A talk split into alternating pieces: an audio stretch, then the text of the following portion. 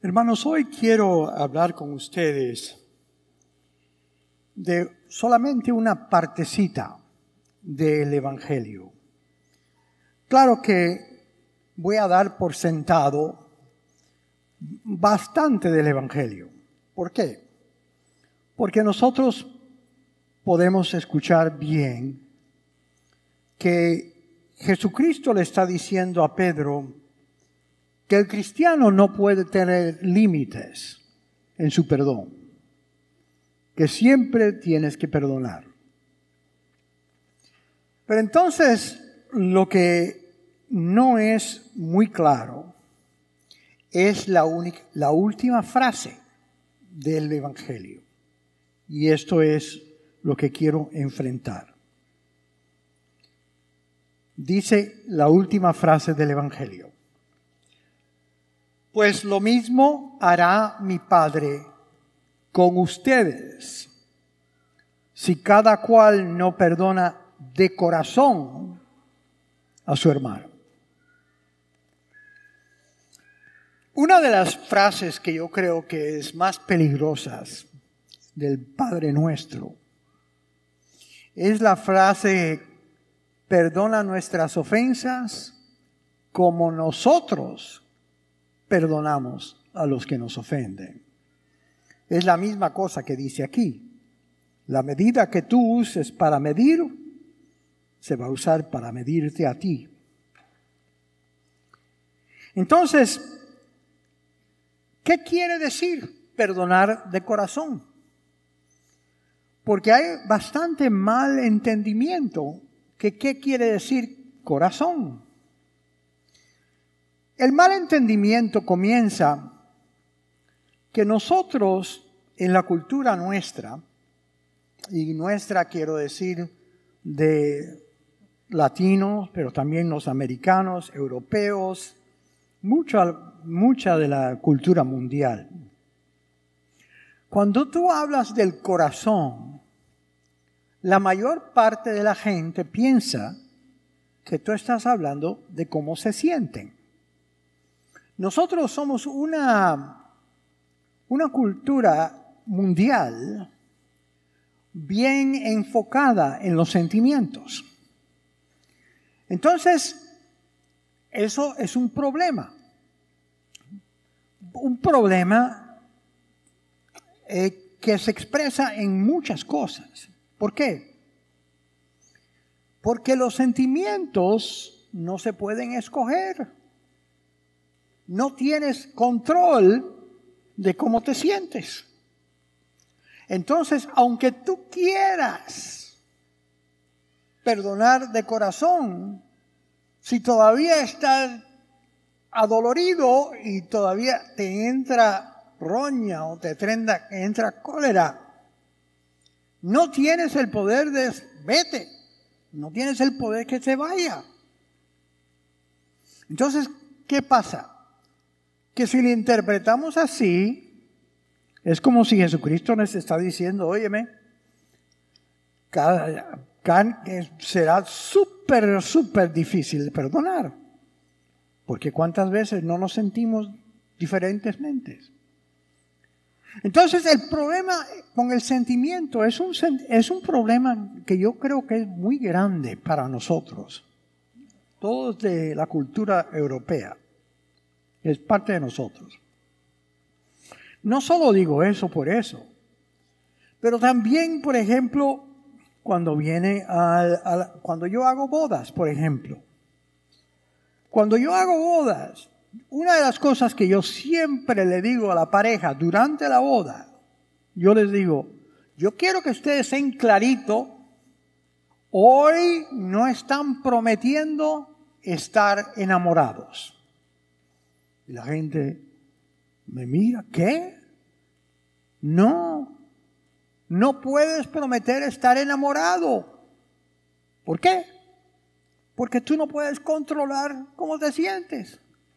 ¿Cómo tú vas a, a, prometer lo que no puedes controlar? Es la misma cosa que si te digo, yo te prometo que en los próximos tres meses no va a llover. No puedo. No puedo controlar eso. Y eso, bien interesante porque la cosa de los sentimientos a mí me hace mucha gracia. Porque se oye en inglés más clarito, pero es la misma cosa. Mira, en el sentimiento de, amor, en, en inglés se dice, I fell in love. Nota el verbo. Me caí en el amor. I fell in love. Yo le pregunto a la gente, ¿por qué nosotros usamos eso? Y no fue una cosa que escogimos individualmente. ¿Por qué nosotros usamos el verbo to fall? Me caí. Y la razón es bien obvia, porque estamos hablando de los sentimientos. Nota que se pudiera decir de otra manera. Por ejemplo, tú le has decidido a tu pareja, oye, corrí hacia el amor contigo. ¿No? Caminé hacia el amor. O puedes decir todo, le puedes decir, yo cuando te vi salté en el amor. No, I fell, me caí. En español se dice un poco diferente, pero es la misma cosa. Me enamoré. Es como decir, me enfermé. Es algo que me cayó arriba. Yo no hice nada, yo no lo escogí. Me cayó arriba, me enamoré, no es mi culpa. ¿Qué pasa? Ay, padre, es que me enamoré de mi secretaria.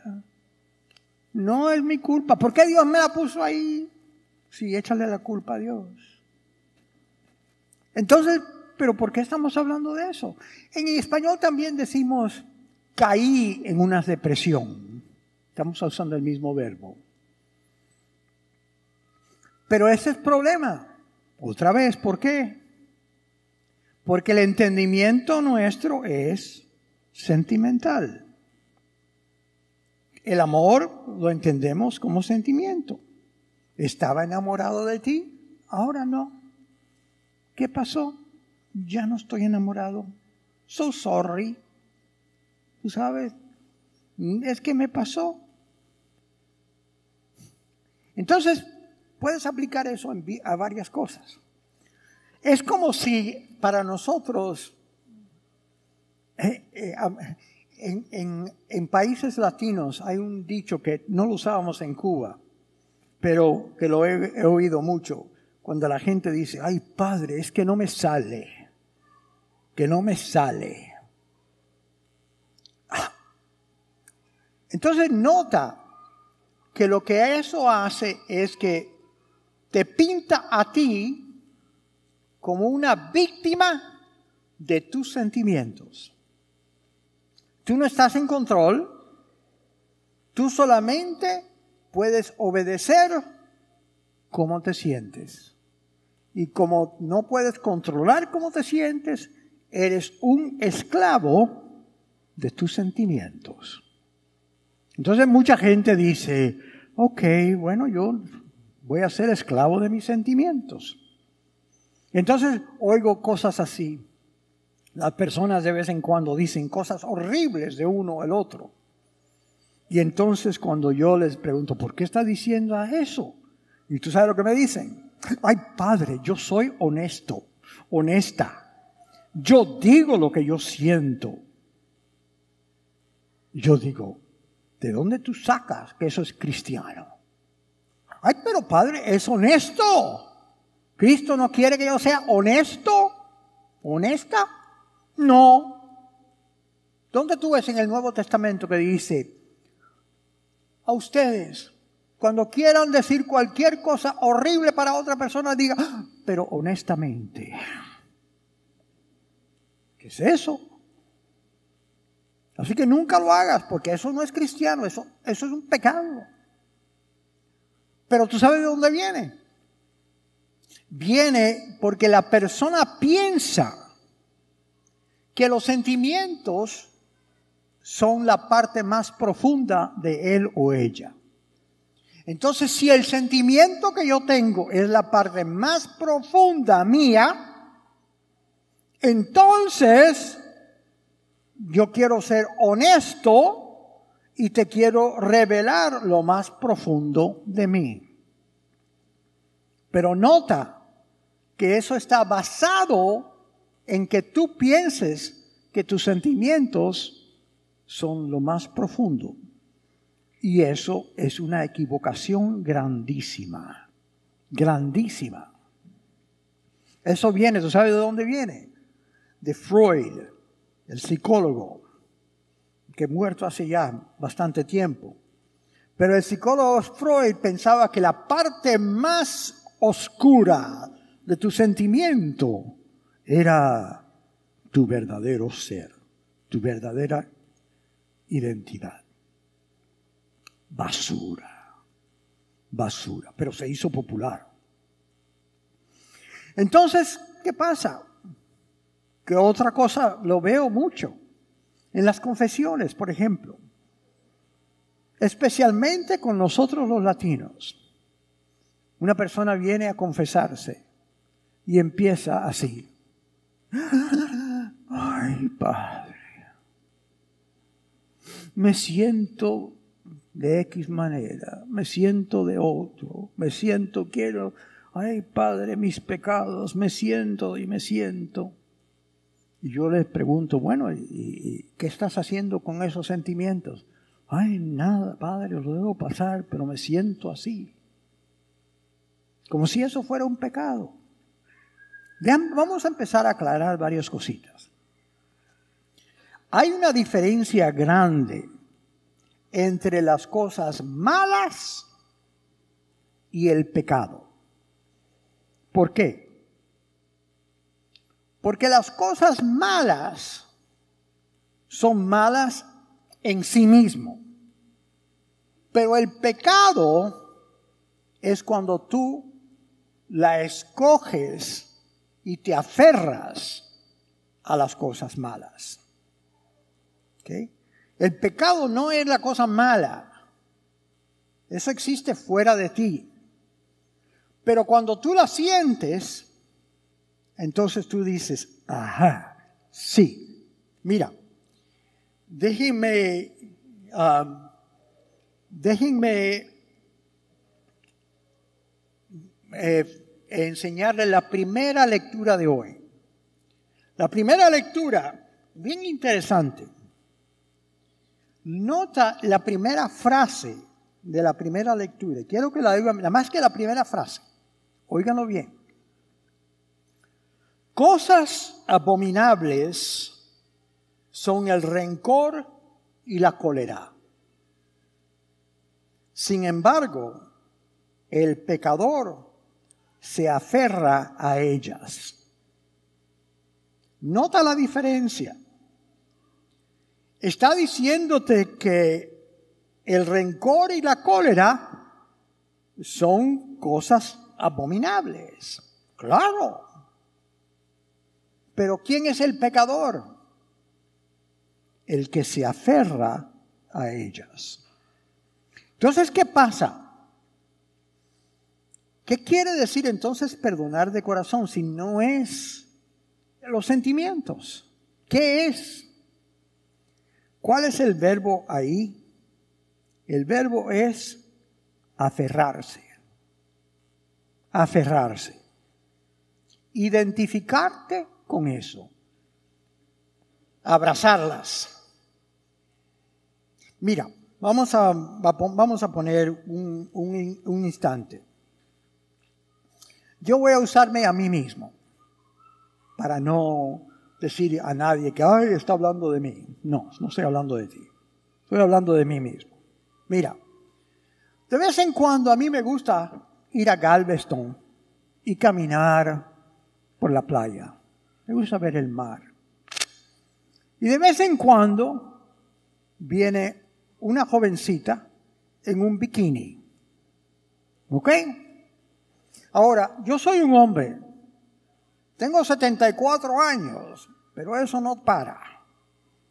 Yo todavía estoy atraído a las mujeres. Entonces, cuando yo veo a la señorita en un bikini enseñando más de lo que debe, ¿qué tú crees que yo estoy mirando? Yo no estoy mirando a las olas. Estoy mirando a la chiquilla. ¿Y qué pasa dentro de mí? Estoy atraído.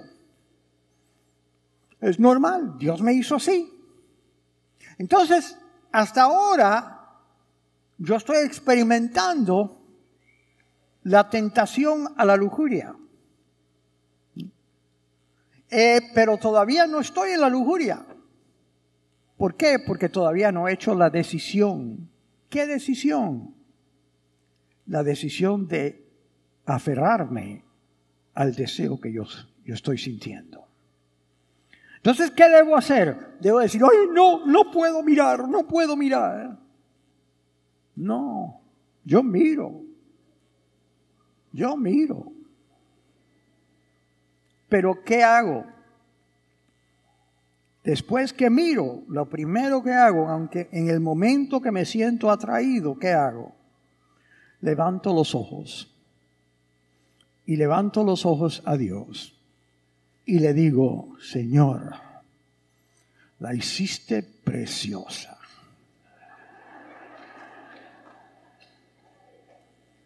Está preciosa. Pero Señor, yo no quiero ni abusarla ni en mi pensamiento. Yo quiero mirarla con tus ojos. Yo quiero mirarla con respeto. ¿Cuál es la etimología de respeto? Re quiere decir otra vez repinta, re, re cualquier cosa. Speto viene la palabra specta, espectáculo, que es mirar. Entonces, ¿qué es respeto? Mira otra vez. ¿Por qué tengo que mirar otra vez? Si ya miré una vez. Porque la primera vez que miré, lo hice por mis deseos, por mis hormonas, pero cuando levanto los ojos a Dios y le digo, Señor, ayúdame a mirarla con tus ojos, y miro otra vez, todavía es atractiva. Pero ahora estoy juntado con Dios para respetarla, aunque todavía es bonita y está enseñando más de lo que debe. Eso no es pecado. ¿Dónde está el pecado? En la decisión que yo hago en cómo voy a usar mis sentimientos, mis atracciones. Entonces, cuando yo voy a confesarme, que los curas se confiesan también, yo no le digo al Padre que yo tuve lujuria. ¿Por qué? Porque fue una tentación. Yo no la escogí. Y en el momento que la sentí, la rechacé y se la puse en las manos de Dios y miré otra vez. para los hombres y también para las mujeres, pero yo nunca he sido mujer, así que no lo sé. Pero para los hombres eso no es fácil. No es fácil porque el pensamiento siempre quiere ir a lo que tú quieres. Y tenemos la naturaleza destrozada por el pecado. Entonces siempre está la tentación ahí. Y es una lucha mantener los ojos bien. Pero eso no es pecado. Si tú mantienes tu conexión con Dios y la miras con respeto. La misma cosa con otras cosas. Mira, si alguien te hace algo y cada vez que tú ves a esa persona, te pones así.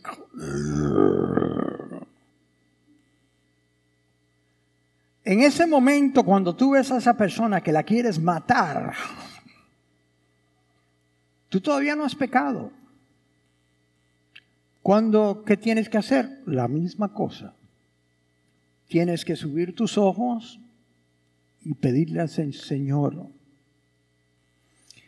me siento así, pero no quiero identificarme con este sentimiento.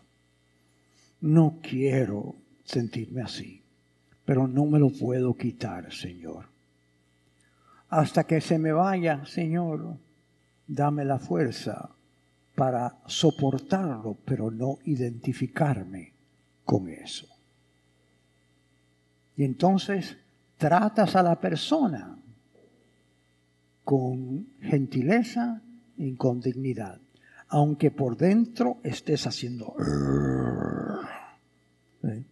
Eso no es ser hipócrita. ¿Por qué? El hipócrita sería que yo no estoy actuando con la parte más profunda mía. Cuando yo actúo contra mis sentimientos, yo estoy diciendo que mi decisión es la parte más profunda y mucho más profundo de cómo me siento. Entonces, ¿qué le estoy enseñando a la persona? Mi decisión de mirar a esa persona como Cristo. Esa es la parte más profunda mía, no que estoy enojado con ella. Eso es otra parte. Los sentimientos existen arriba de las decisiones. Los sentimientos son solamente reflejos de cómo te sientes y cómo piensas en este momento. Por eso nunca te ha pasado que te sientes de una manera un día y juras que vas a sentirte así por el resto de tu vida. Y al próximo día ya te sientes diferente. ¿Por qué? Se fue. Ya se fue. Tan profundo que pensabas que era. O cuando los enamorados se miran unos a otros y dicen, más, más, yo te voy a querer de esta manera por siempre. Y entonces en dos semanas se sienten diferentes. ¿Por qué? porque los sentimientos a veces te mienten. Piensan que estás, son eternos y no lo son. Son reflejos de la manera que tú piensas en ese momento. Entonces, ¿qué quiere decir perdonar de corazón? Lo que quiere decir es perdonar con tu decisión de quién tú eres. Tú no eres como te sientes. No te estoy diciendo que niegues que te sientes así. No estoy diciendo que niegues sus sentimientos, pero te estoy diciendo que no los abraces, no te identifiques con ellos. Yo puedo tener un sentimiento y decir, no, no voy a actuar de acuerdo con ese sentimiento. Tú tienes la libertad de hacer eso. No es fácil. Pero tú tienes la libertad de hacer eso. Esa es la parte. La libertad de tu decisión es la parte más profunda tuya. Mucho más profundo que los sentimientos. ¿Y de quién aprendemos esto? Claro, de mucha gente. Pero mira el hombre atrás de mí. El día que nosotros lo crucificamos, yo te garantizo que Jesucristo no estaba enamorado de nosotros. Lo habíamos traicionado y podía, habíamos, te estoy diciendo por qué, porque no fueron los judíos ni los romanos, fueron los representantes del ser humano, todos los representantes nuestros. Y en ese momento lo habíamos rechazado, lo habíamos abandonado, torturado. Es Dios, Dios y nosotros lo torturamos y lo estamos matando. Y desde la, cruz, Jesús nos mira a todos nosotros. Y en ese momento Él tuvo todo el derecho de mirar a toda la humanidad y decir, Padre, mira lo que estos desgraciados me han hecho para el infierno, con para el diablo con todos ellos y hubiera estado justificado. Pero ¿cuáles son las palabras que le salen de la boca? Padre, perdónalos, que no saben lo que hacen. ¿Tú crees que él se sentía así? No. Se sentía abandonado. Pero él hizo la decisión de no comportarse como se sentía. Y en ese momento la decisión más profunda de él, la identidad más profunda de él, era la identificación con su padre. Y una de las cosas que a mí siempre me impresiona, ustedes notan que Cristo no nos perdonó directamente. Eso me fascina. Una de las cosas mejores que yo he, aprendido. El perdón directo de Jesucristo pudo haber sido súper fácil. Él pudo haber dicho, yo los perdono, entre Él y nosotros, hablando directamente con nosotros. ¿Con quién está hablando Jesús? No está hablando con nosotros. Está mirando a su Padre primero. Nota de donde yo lo aprendí. Me siento enojado con Él o tengo lujuria aquí pero ¿qué hago? Miro a Dios primero. Me identifico con Él y entonces vuelvo a la persona. Jesucristo mira a su Padre y le dice, Padre, perdónanos. No saben lo que hacen. De aquí para Dios, para abajo. Así debe hacer todas tus decisiones. Cada vez que tú hagas una decisión, mira otra vez, respeto, mira a Dios primero y pídele a Dios que te ayude a identificarte con Él, porque esa es la profundidad de quién eres. Eso es lo que quiere decir perdonar de corazón. Y no va a ser que te vas a sentir bien, no te vas a sentir inmediatamente, porque lo puedes hacer y, decir, oye, el Padre Mario me dijo que hiciera esto, pero todavía me siento enojado. Sí te vas a sentir enojado, pero eso no importa, tú sigue mirando a Dios y tú sigue haciendo la decisión de no aferrarte a lo negativo. Así que hermanos, eso es el perdón de corazón. Nosotros somos muy exageradamente, exageradamente identificados con nuestros sentimientos. Siempre van a haber personas que te caen como un plomo. ¿okay? Hay de veras en cuando hay algunos parroquianos que me caen como un plomo. No voy a decir quiénes son. Pero yo no, cuando yo los veo, yo no, yo los trato igual. Y no es hipócrita, porque yo sé que esa es la manera que Jesús los quiere que yo trate. Y esa es la parte más profunda mía. Entonces, cuando vayas a confesarte, no les digas al cura, ay, Padre, me siento así. ¿Cuáles son tus decisiones? ¿Qué tú decidiste hacer con las experiencias y con los sentimientos y con los pensamientos que te pasaron por la cabeza? Porque la misma cosa con los pensamientos. Si un pensamiento te viene y es un pensamiento horrible, no le prestes atención. Inmediatamente únete con Dios. Eso es el centro de tu corazón. Que Dios los bendiga.